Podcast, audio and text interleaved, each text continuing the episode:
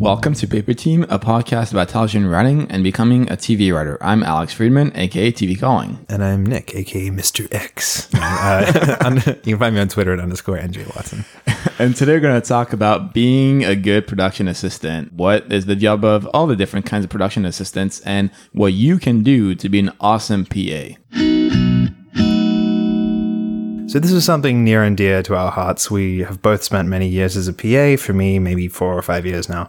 Uh, if you take this route, uh, be prepared to put in that time and really pay your dues. Don't expect to become a staff writer or even a writer's assistant like after a year. Um, a lot of people ask, like, how old do I have to be to PA? Like, am I too old? There's no upper or lower age limit. I've seen 18 year olds and I've seen 35 to 40 year olds. As long as you don't have like a family to support and a mortgage to pay off, so you can actually kind of do those long hours and that pay, you can be a PA. Anyone can be a PA.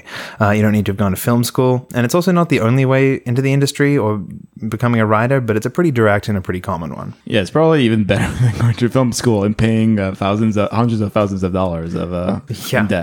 But first, let's talk about what the different kinds of PAs are. And first off, uh, set PA. So I spent a lot of time as a set PA, particularly up in Vancouver in Canada. Just a basic outlining of your responsibilities. Mainly, you stand around trying not to die of boredom. Uh, they call that a lockup. Uh, they basically put you in a place uh, to guard it, um, to keep an eye on kind of like crew's equipment. Um, you know, to keep people off of the set who aren't meant to be there and all that kind of thing. It's And basically a professional way of like, uh, if I'm in a coffee shop and I'm like, hold on, I'm just going to the bathroom real quick. Can you watch my uh, laptop for a second? yeah, it, it's actually just like a cheaper way to not have to pay for professional security guards, to be honest.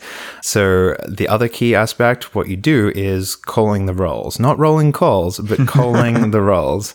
What that means is when uh, the AD uh, says they're about to shoot and he calls rolling, which he calls rolling, uh, you need to echo that out. Every PA is going to yell that out so everyone on set knows that they are rolling now because every other crew member is on a different walkie channel and they're not going to hear it. like the watchers on the wall. yeah. like lighting the beacons uh, in like Lord of the Rings, and they're like need they just summon Yeah. the, the go yeah. Uh, so and then while you're rolling, you need to keep the rest of the crew quiet because as I said, they might not know that they're rolling because they're busy trying to set up the lights and, and move stuff around. Uh, the grips will be your worst enemy because these guys gonna have to drop things and make a lot of noise. Anyway, so you also listen to the the walkie-talkie. Um, you should respond when you're called on and provide information about like where people are or what's happening. Um, you do a lot of setting up and moving stuff like tents if it's raining, um, plywood if they need to put that over the ground if it's kind of wet and stuff. Uh, garbage cans and bags are a big uh, thing of your job. You're often sweeping up a lot of garbage. You're putting out traffic cones when you're working on the road and just kind of cleaning up after people. Uh, they are long days. It's usually 12 hour minimum. That's the camera day. And then you're usually there a little bit before that and a little bit after it to set up and clean up. 12 hours is pretty standard in the States. In Vancouver, it's a little bit more. Usually your minimum day is kind of like 15 for a PA. Um, I've worked 18 to 20, 21 hour days sometimes when they go overtime. Um, you also need to be able to brave the elements. I call it free survival training.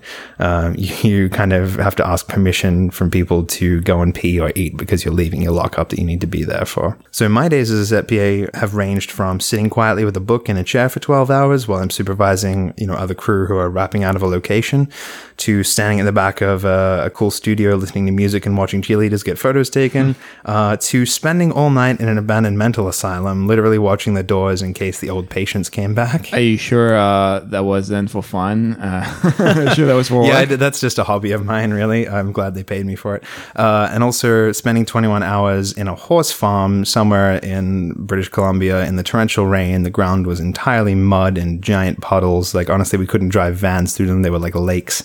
Uh, putting down and pulling up sheets of plywood so that crew could roll their equipment over it and generally being cold and miserable. Sounds like the prequel to uh, Tropic Thunder. Pretty much. Uh, one other thing to note about being a set PA is that is like the most generalist position. There are PA jobs within each department as well that you can kind of, it's almost a promotion again. So costume PAs, there are art department PAs, there are camera PAs, all that kind of thing. But usually those jobs are for people who really actually do want to get into that department and become uh, a camera operator or a costumer or something like that. If you're being a writer, it's not going to service you quite as much to make your way further into the set world. You want to be working your way up towards the office and the writer's room, that kind of thing. Um, so aside from being a set PA, uh, The the flip side of that is being an office PA or a writer's PA. Yeah, I mean those are more the they're a cushy version of the the gig. Uh, it's much more of a traditional kind of like assistant uh, type task. Some may consider them menial, but they're necessary. Um, so things like getting lunch orders or making coffee for the office, uh, making runs and handling petty cash, uh, office purchases. That means, you know, stocking the kitchen, the pantry. On the production side, you're also going to be making uh, copies of scripts, uh, revision pages, schedules, shooting schedules, call sheets, and you are going to be the one in charge of distributing those documents to the right people. That means including, you know, printing everything on the right color pages, you know, like blue, pink, yellow, green, and so on. Three hole or not three hole. Three-hole There's so many things that you got to figure out in terms of office stationery that you never thought you would have to know.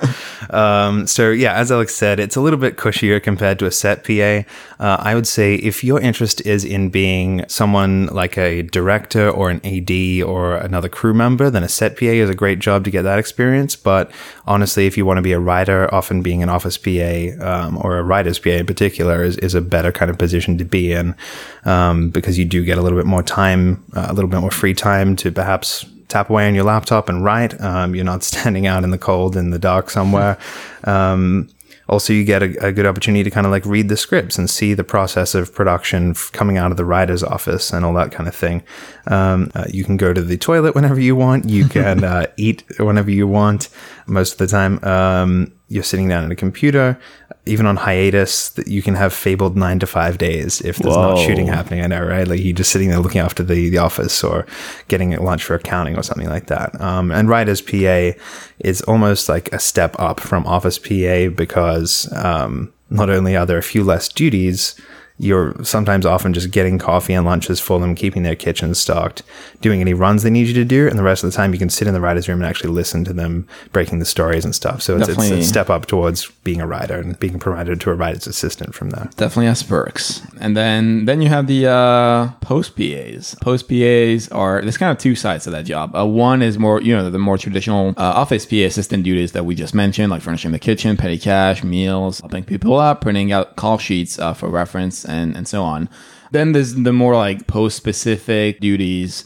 And the, the big one that comes to mind is deliveries. Um, basically, with each episode, uh, there's going to be multiple cuts or versions uh, of them um, that will be edited and created, and you'll be in charge of like burning the DVDs or like spreading them uh, either online or in other means. Uh, and so those are you know editor's cut, director's cut, producer's cut, VFX cut, network's cut, final cut, and so on. Leaking them to people, right? Leaking- yeah, you go on torrents and then uh, Don't do um, that. please don't. But basically, with each one of them, you're gonna be creating the distribution method, and then you're gonna be delivering it to uh, all the individuals involved in various decisions. Uh, so that could be like producers, network, executive producer level, writers, showrunners, and so on.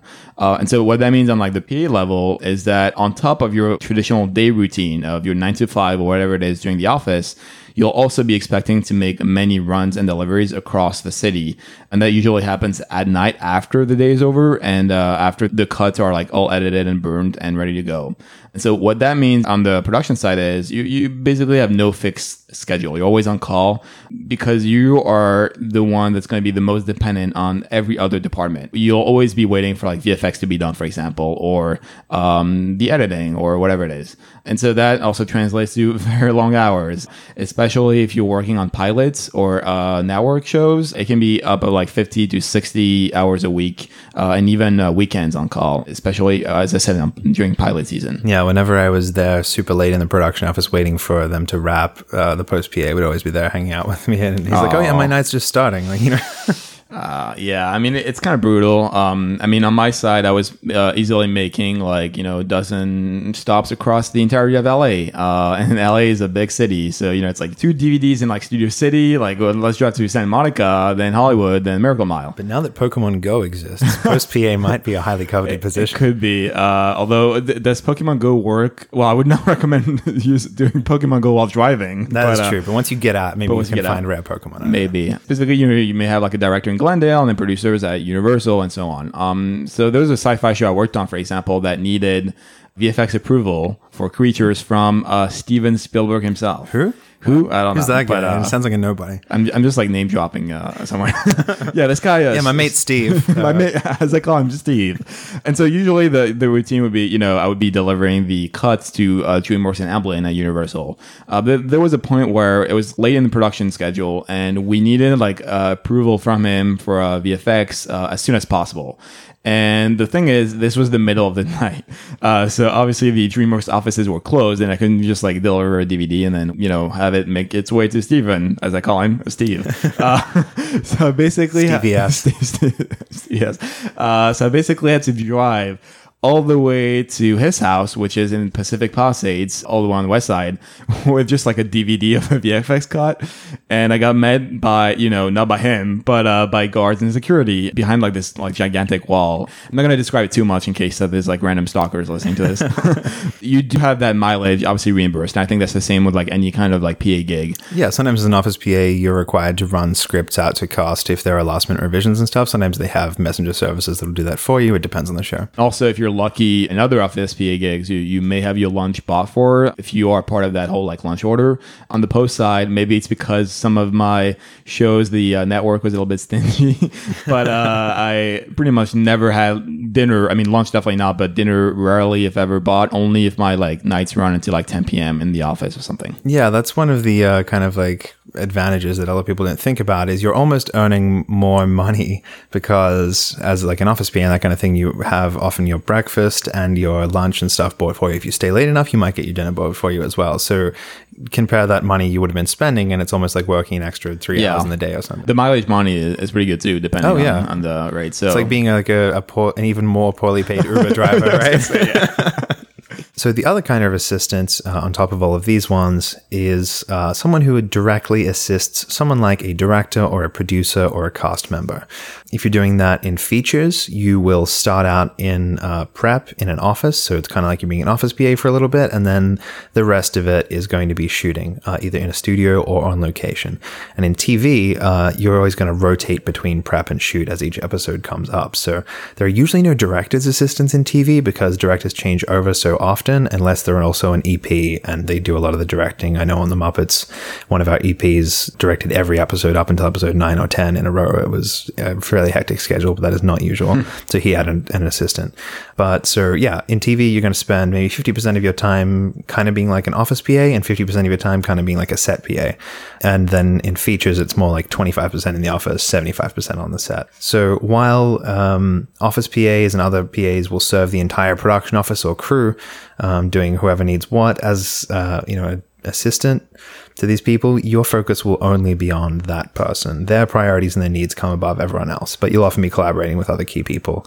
If you're a showrunner's assistant, you're going to be talking to the line producer a lot and helping them out on certain things, but uh, your focus is always on just that person. You need to make sure they have up to date schedules, call sheets, and information. Uh, you need to make sure they've eaten. People get very busy, they forget these things, so bringing them meals, coffee, snacks, water, particularly if they're on set in the middle of you know shooting. Sometimes you need to take care of personal tasks for them outside of the job, um, so they can focus on their work. Essentially, you just need to be on call to do whatever is asked of you. Um, you might need to schedule their appointments and meetings, travel. Um, you need to take their calls, their emails, um, do personal things for them. Like I said, there's a lot of fixing their IT problems. I recommend you t- you know iPhones and Macs well, Yeah. um, because that's so common. It's it's kind of like the closest thing to being a, a desk, you know, executive assistant in the industry, which we'll probably do another episode on later. So it's a little less repetitive and mind numbing than being a set PA, but not quite as cushy and low intensity as being an office or writer's PA. But the flip side of that is there's much more opportunity to learn hands on what a director or a producer does, like ask some questions and learn a lot. When I was a director's assistant, I was given a lot of kind of creative or creative adjacent tasks like script research, um, finding reference images for scenes for him, putting up kind of like board, visual image boards, um, reading books that explored the movie's themes and, and summarizing them to him in case he could use that and add it to the script. Um, so any of these above the line people, particularly the cast, are typically also very generous if you do a good job. On this movie we were on, Octavia Butler tipped my friend $100 just for like fixing the TV at her house. I think all he did was plug it in and turn it on. Another friend of mine uh, was assisting Ryan Reynolds and he gave her like a $1,000 bonus at the end of the shoot. So Damn. yeah. Um, and my director who I work for is also a great guy. He took me out to dinner at the most expensive restaurant in Vancouver as a thank you. And it was Wow. incredible. Yeah. So on one of my shows at the PA, we we were lucky enough to get taken out to uh, Morton's Steakhouse, which is like one of the priciest uh, but uh, delicious uh, steakhouses uh, in town. Yeah, that is one of the benefits of working in production is they like to reward their crew. So there will be crew gifts every season, usually.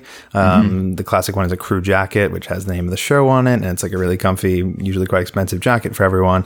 Um, there are like you know things like water bottles, just like little unique customized Yeah. gifts that are kind of cool. I think I got like even around Christmas. Uh, speaking of like generous like actors and actresses, uh, the leads of one of my shows gave to the whole cast and crew uh, blankets that had yeah. like "Merry Christmas" blah blah with the name of the show uh, blasting on it. Uh, Shemar Moore from Criminal Minds uh, gave the crew all uh, iPhone cases with Oh like a picture of him on it. he had a good sense of humor. How many of them uh, do you think uh, have that case on their phone right now? Uh, I have 20 of them at home. No, I try to like do like uh, an eBay thing where like, hey, some can have people did that, but anyway. Also, productions will put on wrap parties for the end of the season, and they often have like free drinks and food at them, and it's a really fun night.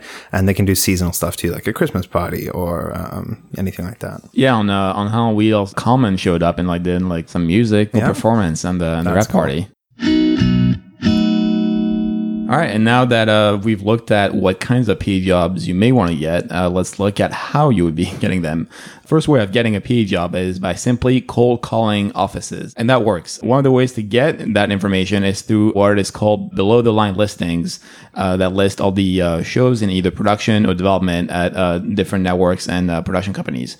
Uh, now, the one thing to know about that is when you send out your resume, either through fax or by email, uh, Sometimes they make you fax it. It's a way to yeah. like stop you from doing it, but don't be deterred. Yeah, just get like an e-fax kind of thing, but always address the production coordinator, not the producer's assistant or whatever other names that are on it. And it would also only apply to really shows that are actively in either filming, pre-production, production, and pilots, uh, not ones that are in like active development or hiatus. Yeah, they're nowhere near assembling a production office at that point. So yeah, the way that I first got uh, jobs when I moved down to LA, I uh, literally just subscribed to one of those below the line websites. I think it cost like fifteen dollars a month, but I only really needed it for a month. So I sent my resume out to every comedy show that had an email listed because I particularly wanted to be getting experience in comedy. Um, I got maybe three interviews from that. I probably sent it out to like over two hundred shows, to be perfectly honest. Um, and then if there weren't emails listed, I would call the production offices and just very politely and briefly ask f- if they have uh, an email that I could send a resume to if they're looking for people. Um, you know, don't pitch yourself to them over the phone because it's just going to be an office PA and they have absolutely no influence over who gets hired. So uh, in the key times of the year to be doing this, uh, around May is when most production offices will staff up for full series and they'll be looking to recruit their office PAs and things like that. Um, a little bit earlier in March and April is when most pilots are shooting. So you can, there's a lot of work going on there because there's so many different pilots, but it's not a guaranteed long term gig. It's about a month of work. And uh, if the show gets picked up, they might bring you along. Um, there are generally no writers' rooms for pilots, so you can't get a writer's assistant job that way. But what you do is get in as an office PA or something else and then try to move across once it goes to series. Um, but honestly, just send stuff in at any time of the year. People always leave unexpectedly. Maybe they get fired. Uh, I got my job on the Muppets because someone decided to go back to college and that position opened up in What the middle of the uh, season. what did that person go back to study? Uh, film, I think. Film. Wow. Yeah. Uh, Interesting. and then I got another job because someone left to go to a pilot, and so that position opened up. Huh. Yeah.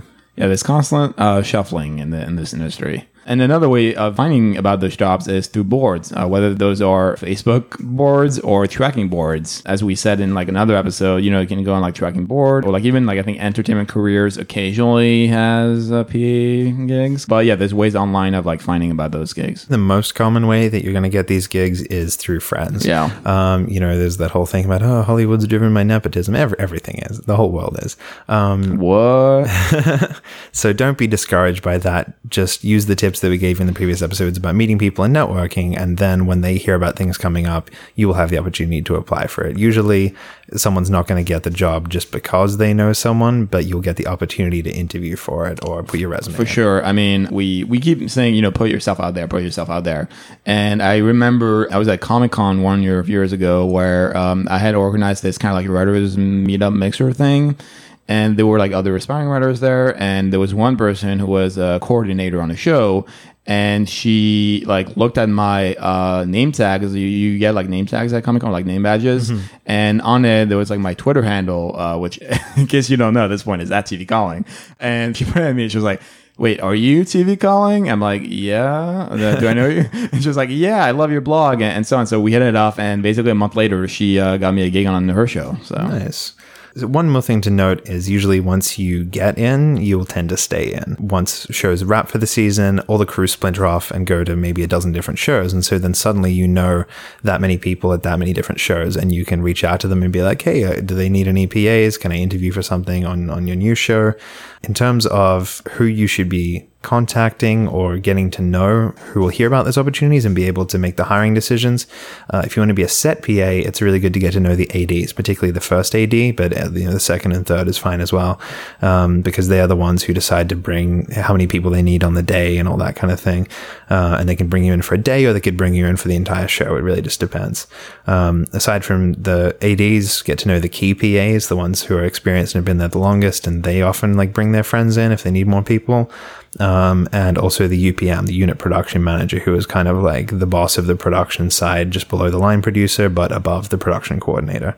You can also be referred by um, studio executives and that kind of thing. We'll go into that more later. Yeah, and then on the office uh, office PA side, you can uh, follow you know production coordinator or their assistant, the APOC, uh, or the UPM uh, producers, writers, runners, um, even associate producer, more on the post side, or uh, post producers and supervisors. But the bottom line is always you know keep building on what you worked on before and the steps that you took prior to that. Let's delve right into what to do and what not to do on the job. Yeah, do or do not, there's no try, as uh, Yoda once said. So first, let, let's look at kind of like the duties. There are a couple like rules, uh, things you should be doing, and other things you should not. Uh, so one thing is always keep records. Receipts in this business and in that position are vital. You got to keep track of everything, especially whether uh, those things are things you're delivering or things you're paying for, because your job may depend on it. I do have a story on that where in uh, one of my jobs, I was delivering, you know, tapes for sound mix, and a couple of days after I delivered a bunch of tapes, their sound studio called the office saying, uh, "We never received like this tape. Uh, where did it go?" And everybody started freaking out. Oh boy, they're going to deliver that episode with no sound. Yeah, they're, they're gonna deliver with no Yeah, sound. Charlie Chaplin homage. Uh, oh boy. So everybody started freaking out. There was like a whole like inquisition into what happened. Like obviously I myself like turned my car upside down, uh, inside out, I should say, just in case uh, somehow it had like slipped under a seat or something. but it hadn't. In fact, I actually had a receipt and the signature of the person at the sound studio whom I signed it to, just to prove that I was I was innocent. Don't don't fire me, guys. and it turned out that it was actually one of the people at the sound place who had like mixed the tape up uh, with some other tape. I think they kind of wanted to like put the blame on somebody else and they want to acknowledge it, but uh, it was Oh, kind yeah. of like crazy. No, receipts are also important, whether you're using petty cash or uh, what they call a P card, um, which is just kind of like a credit card for the production. You always need to keep the receipt, tape it down on some paper, and hand it in to the coordinator or the accounting department so that they can kind of keep track of all that stuff and and, ref- and refund it or pay it off. The next thing that's common to a lot of these PA jobs is doing lunch orders or even coffee runs. So you want to make sure uh, you know exactly how they were ordered by everyone. Take detailed notes when they're being written down, or if someone has written it on the menu and you don't quite understand it, ask them for clarification then and there. Um, you know, if someone doesn't want tomatoes on their their stuff. When you get to the restaurant, double check there are no tomatoes in that sandwich. At the restaurant. Yeah, do not wait till you get back. They open up and they're like, "What's the deal with this? There's tomatoes on here," and you've got to drive back again. That is the worst case scenario. Well, actually, the worst case scenario is you don't check and then somebody dies of like tomato tomato poisoning. yeah, uh, that is true. But um, essentially, I've, I've done this literally every day on all of those jobs, and restaurants will forget things 80, 90% of the time, I'm telling you. And the larger the order, the more likely it will happen. If you're getting for the entire production office like 30, 40 people, 10 of those orders are going to be wrong in some way or they're going to forget something. Um, so make sure you have like a list that you've brought and check off absolutely everything as it comes out and label things. That is really important as well. Make sure you label it with like people's names, um, anything else that might be relevant to that, the, the specialty the, you know, requests that they've ordered. Can I get like a, a pizza, but uh, hold the bread? you will get strange requests and you will have to accommodate them. Like, be smart Yeah. about things. Like, one of the things that comes up a lot is if people want uh, something with like ice in it or something that's kind of like quite cold and it's like a burning hot day.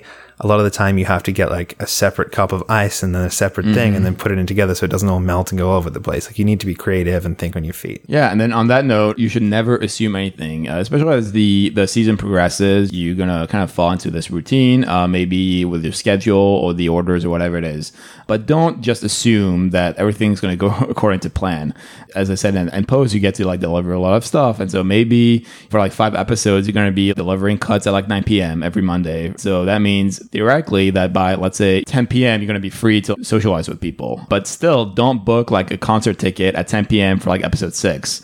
At any moment, you know, the schedule can just go to hell. Yeah, I've missed like a dinner on my own birthday because of this. So just, you know, don't ever assume that you'll be getting off at a certain time. Another thing that you probably shouldn't do is be at least visibly watching TV or YouTube or Facebook or on your phone, whether you're a set PA or whether you're um, an office PA. Or play or play Pokemon Go. Yeah, that too now. Um, certainly having your headphones in so that you can't hear like the phones or if people need you to help them, that kind of thing looks really bad. Uh, at least look, look like you could be doing work. So maybe it's okay to be on Facebook if your computer is kind of like faced away and it looks like maybe you're reading a script or something, but just be smart about it. If you run out of stuff to do, it will look good if you get up and tidy or restock the kitchen, making sure that Yeah. that's always kind of like clean and nice. People really appreciate that. Making a new cup of coffee. Yeah, uh, exactly. A new pot of coffee. Um, getting on top of the filing if there's some some of that to do. And another thing that I really like to do was just to read the scripts. There's always a big bin of the current scripts and maybe the next episode's like rough draft. So if you read those and keep on top of the revisions and stuff, it really does help to know what they're shooting if problems arise or questions come up, all that kind of thing. A lot of people in the more busy positions don't have time to read the revisions. So someone might ask you like, "Hey, what did they change from this script to that?" And if you can tell them, you're going to be in their good books. And now that we've looked at kind of like things to do on your job, let's look at your overall attitude. You know, like a Poochie, right? I want attitude. I want a dog with an attitude. It's a shameless Simpsons reference. But uh, no, we we're going to talk about a dog here, right? Wow.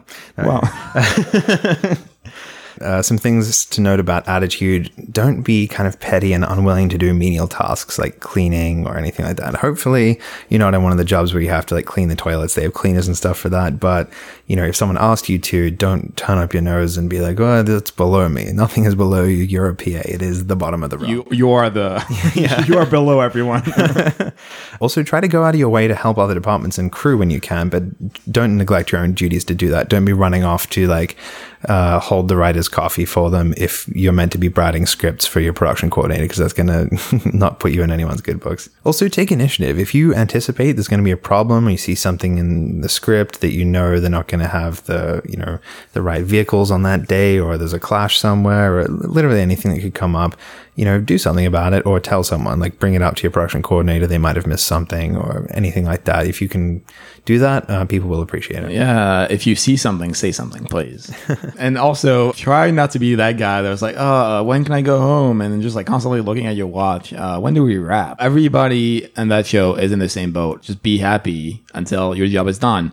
And in fact, as a PA, uh, from my experience, it will almost always be the last one and or the first one in the office. At least stay until your immediate supervisor tells you to leave. Because if you don't, then that looks really bad. Yeah, if you're getting up right at like six o'clock on the dot or Yeah. whatever, and the supervisor's still there working away, and if you come in every night and be like, "Can I go now?" Like that's going to give them a really bad impression of you. Awkward. So the next level of that is really just trying to go above and beyond, do things that aren't necessarily outlined in your duties that people will appreciate. So uh, one little thing that I did just for fun, really, as it started off, was um, on holidays. The first one was Halloween, and the next one was Christmas. I made we all had kind of like name tags outside of our offices, and so what I did there was this big stack of like cardboard, and I could print onto it. So I started making um, funny name tags for the crew. I would make puns about the you know all the Halloween stuff. So I'd give people like spooky Halloween names um, or Christmas puns and all that kind of thing. And I would put them up um, on everyone's offices. And so when they came in the next day, they all had their regular name tag and they had like a spooky Halloween name. And people loved it. They thought it was Kind of like the the Simpsons version of that. That's where I got the inspiration from was the so Treehouse good. of Horror. And funnily enough, our showrunner had written uh, one of my favorite episodes, the, sh- the shinning one Ah. of the Treehouse of Horror. So I made sure that I put one up for Did him you put as well. did you put the same one he had on that show? I looked it up, but no, I went for something new. All right. don't try to like favor one department or the other. If you're like only doing it for the writers and not for the rest of the crew, that might look bad. Uh, I had people people coming to me and asking for for more of them because they didn't get them. It's just like some random person down on the stage in set deck was like, I want one of those, or you know. But what it did was when I put it up for the writers, they in particular really appreciated it. They wanted to know who had made them. When I dropped off their their lunch one day, uh, they were like, "Oh wow, you did those? They were really funny." And you know, pe- I got to know people, and they like realized that I was like a funny guy, and that's awesome because they're all professional comedy writers. So it's, it gets you in the good books. That's awesome. Yeah, on my on one of my shows we did we organized kind of like a secret Santa gift exchange, uh, and so that was really cool because you do get to know hopefully the person uh, whom you're gifting to. So that like makes you get to know other people. And one of the other things I did, our writer's PA was actually sick for a couple of days, so they didn't have anyone really helping them out there. Um, so what I did was volunteer to fill in for him um, while still doing my office PA job. I wasn't just like, oh, bye guys, see, you, I'm going to be the writer's PA for two days. I did both jobs at once uh, without really being asked to. Um, so I stepped in and I went and did like their their kitchen run, stocked up their kitchen for them. And while I was putting stuff away, I noticed it was kind of all over the place. You know, no offense to their their PA, but uh, I took the time to actually reorganize all of their cabinets so that they could find everything. Uh, and they noticed that and they really appreciated that, like to the level where I think the showrunner's assistant was like, "Do you think we could get Nick to be the writer's PA now?" And I. Uh, I also, at one point, uh, took the time to organize our UPM's folders and documents um, because you know he's so busy running around trying to do things. Uh, stuff was kind of all over the place, and he had this like overflowing inbox. So I'm like, all right, I can find the time to at least like paperclip all of the schedules together and do all of this and label them for him so that he can figure it out. And uh, he came in as I was doing that, and like saw it and he was like, I've got this other show coming up soon. I'm definitely going to bring you along because, you know, you're looking after me and you're helping me out. So Just because you have a job now uh, doesn't mean you should isolate yourself in terms of not having a social life, especially with that crazy schedule. Uh, now is actually a perfect time for you to increase that social life and make new friends and know everybody and uh, ramp up that uh, networking that you're going to do. yeah, forget about sleep. That Yeah, will not happen for you're you. gonna sleep when you're dead. Ever again. Uh, but I, yeah, I took the time to organize drinks for all of the assistants, so all of the office PAs, all of the, the PAs from the different departments, and the showrunner's assistant, writer's assistants, and we all went out and got drinks one night and all got to know each other better. You don't often get a lot of time to chat when you're busy doing your jobs. So um, that was awesome, and a lot of those people are now really good friends of mine. Uh, one thing I also recommend you do is always stay abreast of any relevant information, particularly people's whereabouts. Uh, know where your UPM is, your line producer, the director, uh, even cast members if you've seen them wandering around the office, um, because people, particularly the ADs, will want to know where they are constantly. You might have like a walkie up in the office, and if someone's like, Where's the director? And you realize that he walked past you and went to his office five minutes ago. No one else might know that. So you could be like, Hey, he's up here. And then they'll send someone up to get him. And they, they really appreciate that. And now that we've looked at ways to go above and beyond, as a PA, you may also have a few opportunities that you may or may not know about. Um, so let's look at ways of uh, making the most out of them. The first one is if you want to be a writer, which I'm assuming you want to be if you're listening to this, read scripts. You'll almost always get access to like scripts, especially, you know, rewrites and variations of episodes. Now is the time again to like use them and study them. You have access to this wealth of information, even like outlines and beat sheets, kind of like the nitty gritty of what TV writing is about. And you can learn a lot about the process and like the changes and the notes that may have been given uh, without you even being in the room, obviously, because you don't necessarily have access to those. Yeah, I was actually lucky enough that I got to sit in on a meeting of all of the Muppet performers while they were giving notes on the latest draft of the script because um, the EP, who was also a performer, his assistant was out for the day or something. So I just sat down there with my laptop and took notes as they talked, and it was really fascinating to get, you know, the guy who plays Kermit the Frog's input on who Kermit is as a character and why this script suits him or not. So little things like that. When they literally, someone walked into the office and was like, "Hey, we need someone to take notes. Who wants to do it?" The other two office PAs, who apparently both wanted to be writers, were like, uh, and I'm like, really? Oh, sure, I'll do it. Yeah. Yeah, I mean, and and you can actually talk about like this idea of like meeting celebrities and getting pictures. Like, what about the Muppets? Did you take uh, pictures of the Muppets? I, you know, I realized the other day that I never got around to getting a picture with the Muppets myself, and I'm really regretting that. I'm going to have to see if I can find some of my friends from the Muppet Studio and, and get them to give me a picture. But um, they also have actually very strict rules about how and who can take pictures of Muppets. There's they're not allowed to take pictures of quote unquote dead Muppets. You need to have a uh, a Muppet performer operating the Muppet while you get the photo, and then it needs to be framed in a very particular way so that you cannot see the performer Right. because they're trying to maintain their brand and the illusion that these are real creatures. and the illusion, Michael. Shrek is what a whore does for money. Uh, but we did have celebrities come in every week. Um, we would have musical guests and we would have other people and that kind of thing. We had like Dave Grohl, Jack White, um, Reese Witherspoon, all those kind of people. So, um, once again, while I didn't personally want to go down and get photos with people, uh, some of our other assistants and stuff did. Um, our producer's assistant was a big fan of RuPaul and he came in. So he went hmm. down and like summoned up the nerve to ask him for a photo. And as long as you do that respectfully and with the permission of everyone that you need permission from, whether it's the ADs or the producer, uh, maybe um, the cast's assistant or something like that, then it's okay. But whatever you do, don't just, especially if like you're a set PA, don't just run up to the cast member while they're like taking a break and be like, hey, can I get a photo with you without ever having checked with yeah, anyone? I feel like it's only okay if your immediate supervisor is doing it or like your bosses are doing it. Then I guess you can join in on the fun. But otherwise, it's not something I would be proactive about. And and when and if you meet them, like just don't be a creep. Uh, there was a time when um there was a time where I had to drive last minute one of the actresses from our show from like LAX all the way to the uh, recording booth on the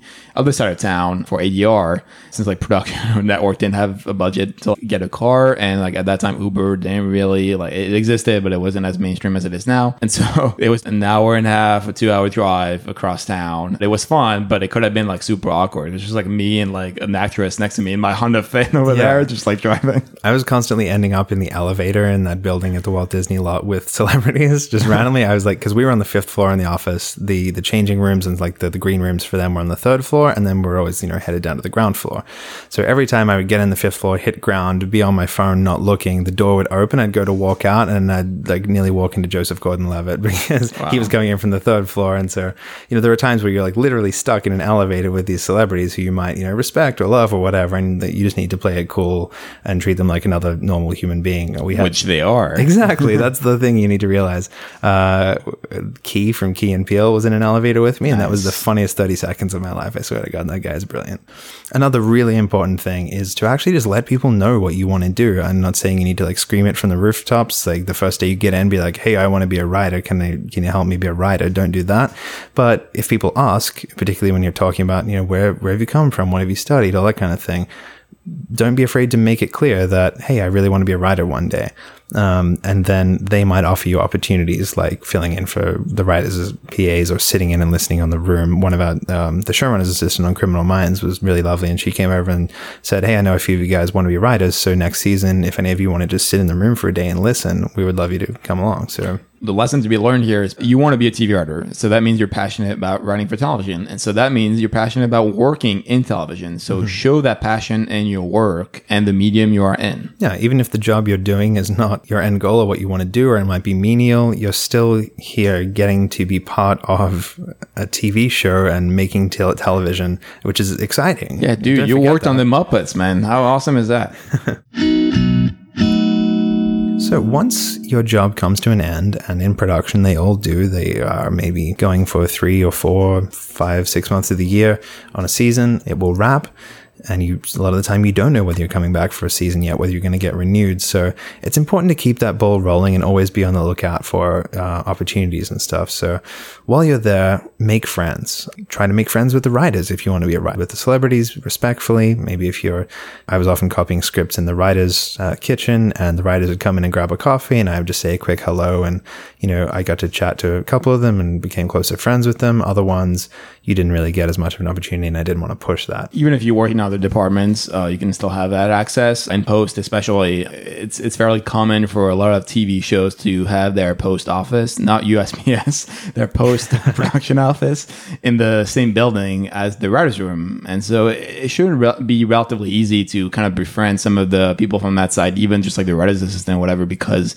you're going to be constantly interacting with them, and not just writers, but make friends with you know the directors or ADs, the producers, any of the crew, sometimes the cost, as long as it's respectful and appropriate. As we keep saying, you know, it's not about people's value to your career. It's more about making friends and like understanding who's around you. And occasionally you can, that can lead to a lateral move. Uh, so like from postal writer's assistant, uh, but it all depends on your luck. Uh, on my, on my side, I was a bit unlucky in the sense that the, the writer's room, uh, on my shows were literally in completely different buildings and parts of town from, uh, where the post office was. So it was harder to mingle, but usually again, as I said in post, it's uh, more often than not in the same building. In production, it's very often the case that once you get in, you stay in if you're doing a good job and if people like you.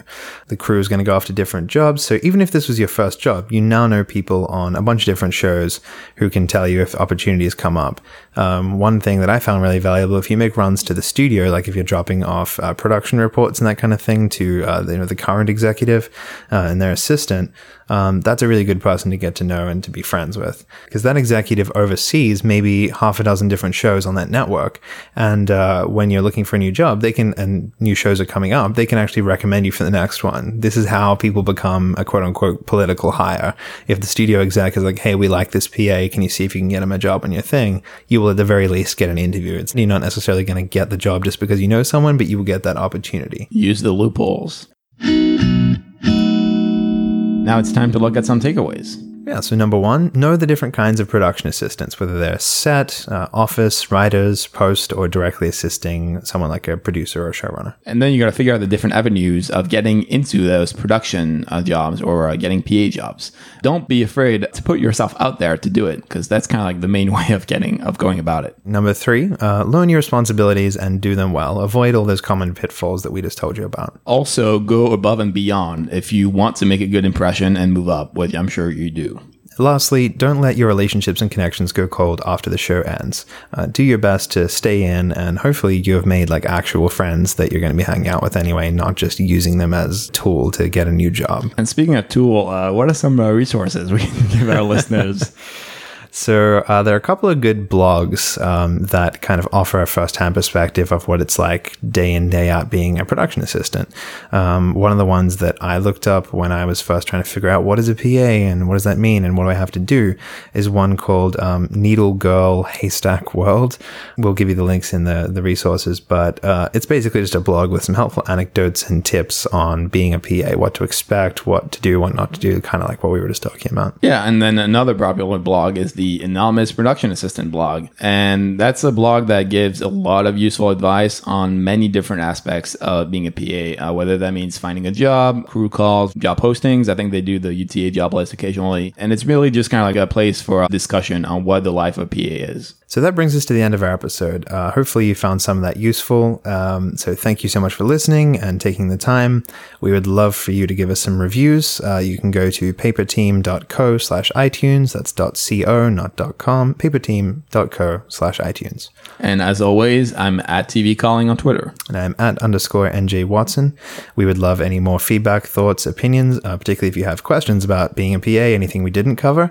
Uh, shoot that over to ask at paperteam.co. That's ask at paperteam.co. What do we got for him next week, Alex? Next week, I'm headed to uh, San Diego Comic Con. Uh, ooh. ooh. I know. Uh, although I'm sure by the time you're listening to this, it's already been like a month ago or something. Yeah. And I'll be probably doing an impromptu on the road podcast uh, with our very first guest. Uh, all right. And so our very first guest is, drum roll, uh, our good friend Maggie Herman, who's the assistant to the line producer on the Amazon series Bosch. Ooh. Ooh. and we will be talking about every writer's favorite subject budgeting. Ooh. How much money does the script you're running actually cost? Uh, this is actually a legitimate question to ask yourself, and Yeah. uh, we're gonna dig deep into that. That'll be interesting. I don't think I even know that. So, See you next week. bye.